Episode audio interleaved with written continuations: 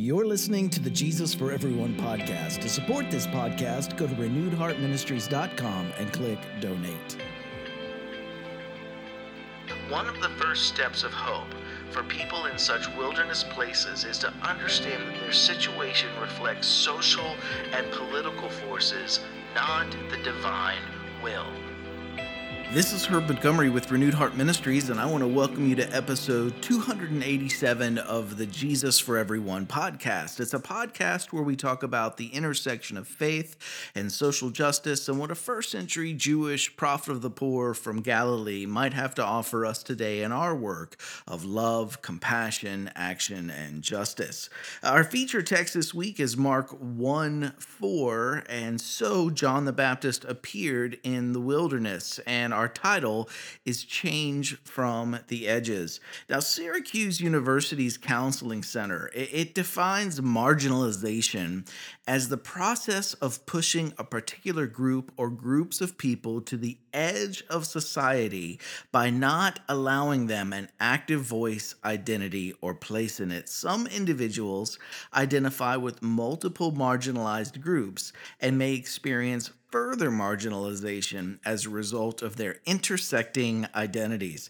This week, uh, I ask what the Synoptic Gospels, that's Matthew, Mark, and Luke, what they have to say to those who live uh, disenfranchised, disadvantaged, marginalized, and underprivileged uh, in our society. And Mark's storytelling about Jesus, it begins very early uh, uh, with a with the character of of John the Baptist. He's the first one that that emerges in the story, and within the Jewish society, there Jew, John the Baptist emerges as a, a Hebrew prophet in the wilderness, and he's calling for social change. Uh, the, the much later Gospel of Luke it emphasizes again this wilderness location a, uh, a little further by explaining that John's father was actually a priest. You can find this in Luke one. 5 and, and Luke 1 8 through 10. John's lineage as the son of a priest, that would have allowed him to be a priest in the temple like his father. So it's telling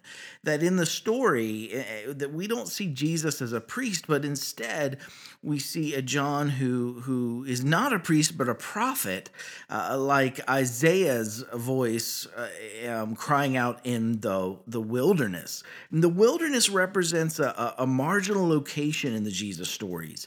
The, it's the edges of of the Jewish society, and in, and, and it contrasts with the social location of, of Jerusalem or, or the temple state and, and the elite who held positions of power and, and privilege in the Jewish society. And this, again, remember, is a Jewish story and is a story of, of Jewish voices in conflict with each other. It's the story of, of social tensions between those at the center of their society and and those on the margins. And it's also it's also a very human story. It's not uniquely Jewish. Every society includes a tension between those who are marginalized and those at the top and the center of their social structure. And, and when the status quo, when that depends on marginalizing a, a particular group or groups of people, Jesus' time in the wilderness it reflects the the power dynamics that we find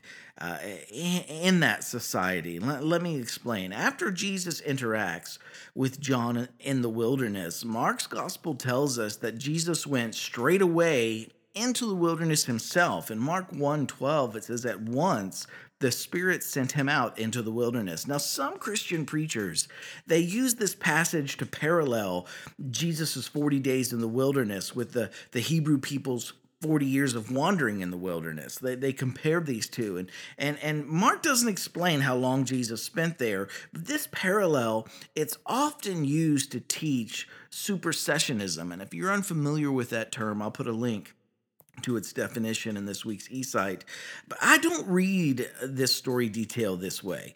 I believe Jesus is making a social choice here. He like John, is choosing the wilderness as the starting point, as his own starting point. And, and from the marginalized region of Galilee, Jesus enters the wilderness of Judea after John, eh, possibly to get in touch with even his own Jewish roots. He, he, he his people, their origins uh, their origin stories were of enslavement, oppression, liberation, and, and, and then the brutal colonization of others. And Jesus attempts to ground himself in his own story as a Jew within their, their wilderness origin story itself and, and to figure out possibly how they got to where they are today. So both Jesus and John in this story, they emerge from a place of wilderness.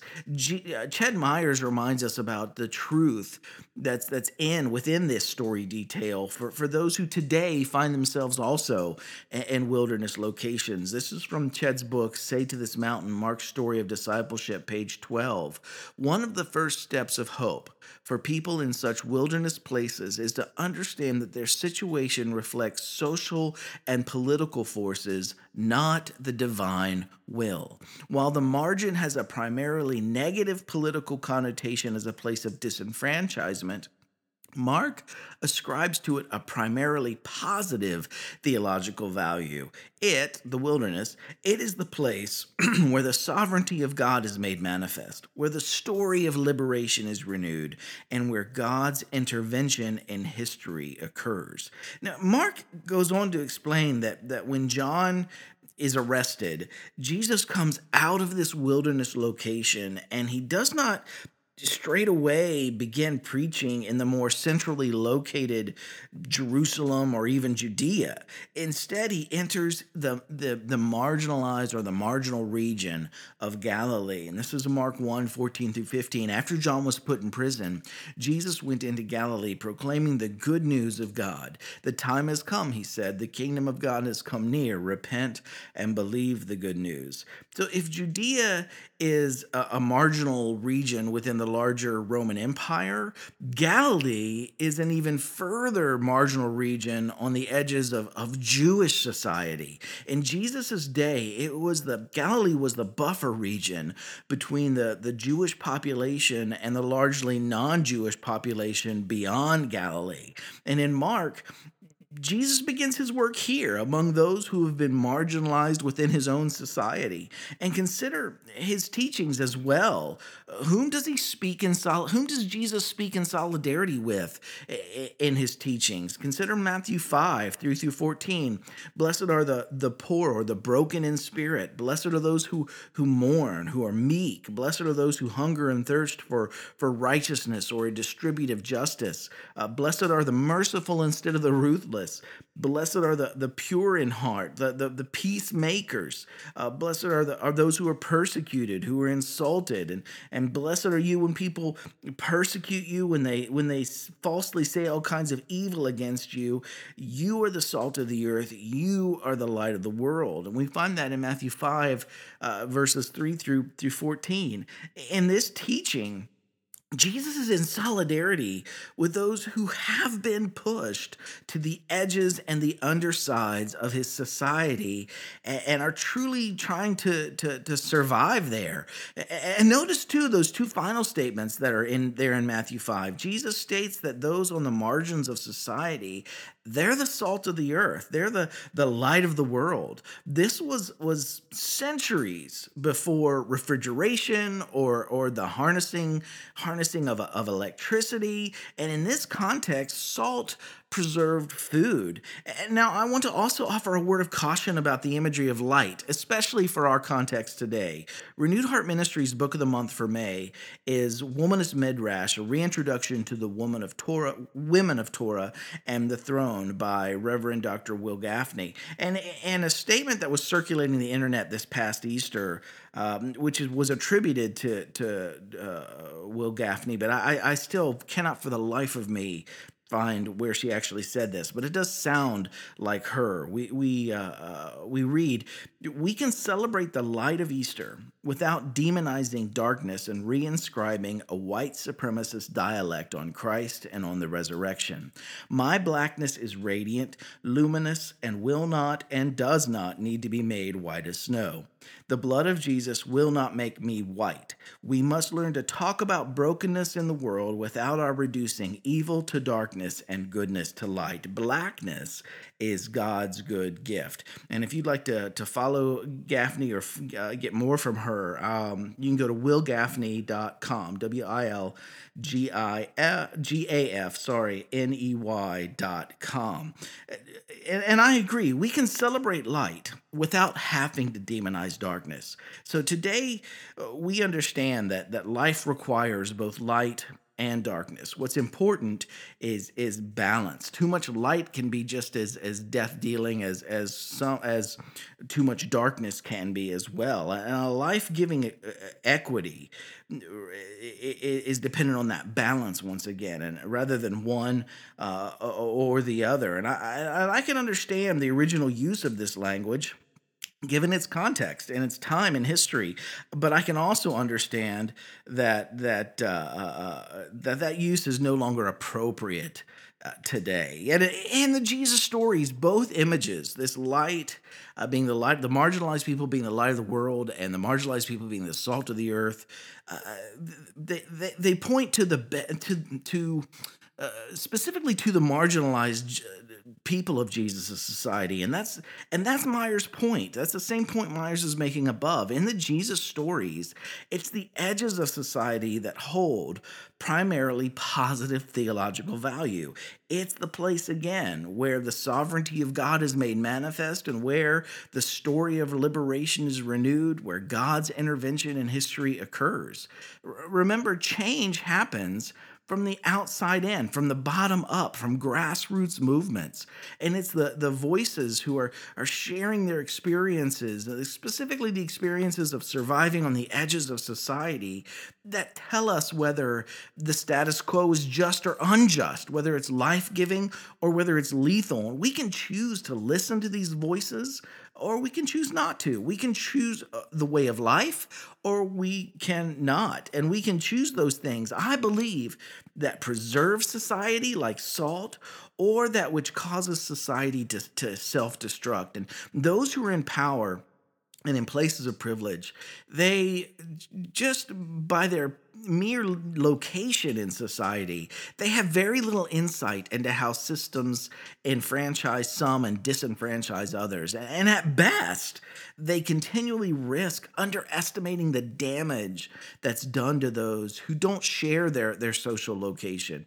Change or renewal or intervention, salvation, it often emerges from the edges from the wilderness locations. And this is one of the, the first truths that we bump into in the Jesus story. So today, in our world, a person can be marginalized on the basis of gender, uh, race, ethnicity. They can be marginalized on the basis of religion, education, sexual orientation, gender identity and expression, ability, and, and more. And many marginalized people face exclusion for multiple intersecting traits too. And whatever area of your life that this week you're facing marginalization, wherever it is that you face marginalization, contrary to the narratives of those at the top of or the center of society, the Jesus story tells us that God is with those on the margins. He's with those uh, on the edges, those that are working in, in wilderness locations, in the wilderness. And we are working with God when we are working alongside and in solidarity with them. A special request this week if you've been blessed by our work here at Renewed Heart Ministries, I want to ask you to please support our work. Uh, everything has a cycle, and ministries have cycles too. And this is a, a, time of year, each year annually, where we keenly feel the need for and, and we deeply appreciate your support. To support our work, you can click on the donate page on our website at renewedheartministries.com, or you can mail your gift to Renewed Heart Ministries, P.O. Box 1211, Lewisburg, West Virginia. Virginia 24901. You can make a, it a one time gift, or I want to ask you to consider being also becoming a, a monthly sustainer by selecting the option to make your gift reoccurring. All amounts help, uh, regardless of the size, and I want to thank you in advance for, for your support of our work. We, we simply could not exist nor continue our important work without you. Earlier this month, after a, a presentation that I had just given, one of those in the audience uh, they approached me and, and said, Thank you. If we had more messages like this, my church would be a, a different place. And with everything that's going on, uh, both within Christianity right now and even uh, within our larger society, I believe that another kind of Christianity is possible, and I believe another world is possible as well. Thanks for checking in with us this week. Wherever you are today, choose to keep living in love, uh, choose compassion, choose to take action, and, and seek justice till the only world again that remains is a world where only love reigns. I love each one of you dearly. I'll see you next week.